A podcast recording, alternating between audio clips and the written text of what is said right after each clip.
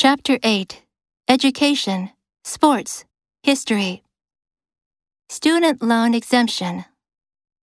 Student loan borrowers in the United States with total and permanent disability will have their debt discharged, the U.S. Department of Education, or DOED, has announced.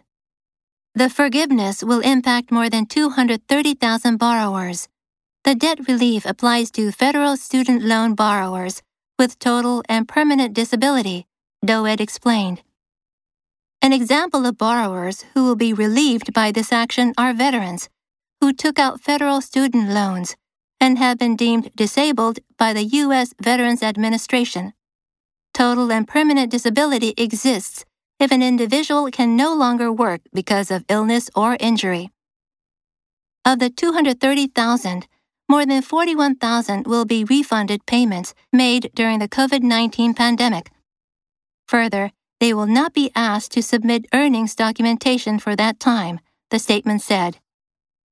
By federal regulation, borrowers of federal loans who receive debt discharge are subject to a three year monitoring period, meaning they must provide employment and earnings information to the department.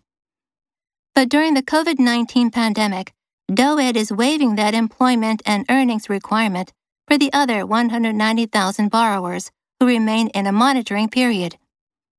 These changes will ensure that no borrowers are at risk of having their loans reinstated, meaning they would have to repay their debt for failure to provide earnings information during the COVID 19 emergency, DOED said in a press release on Monday.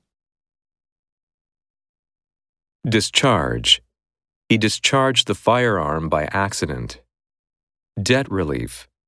He is eligible for the debt relief program. Veteran.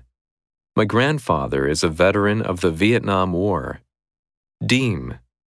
No further investigation was deemed necessary. Refund. Refund. When will the overpaid tax be refunded? Waive. The store waived the late fee. Reinstate. Management reinstated him as chief.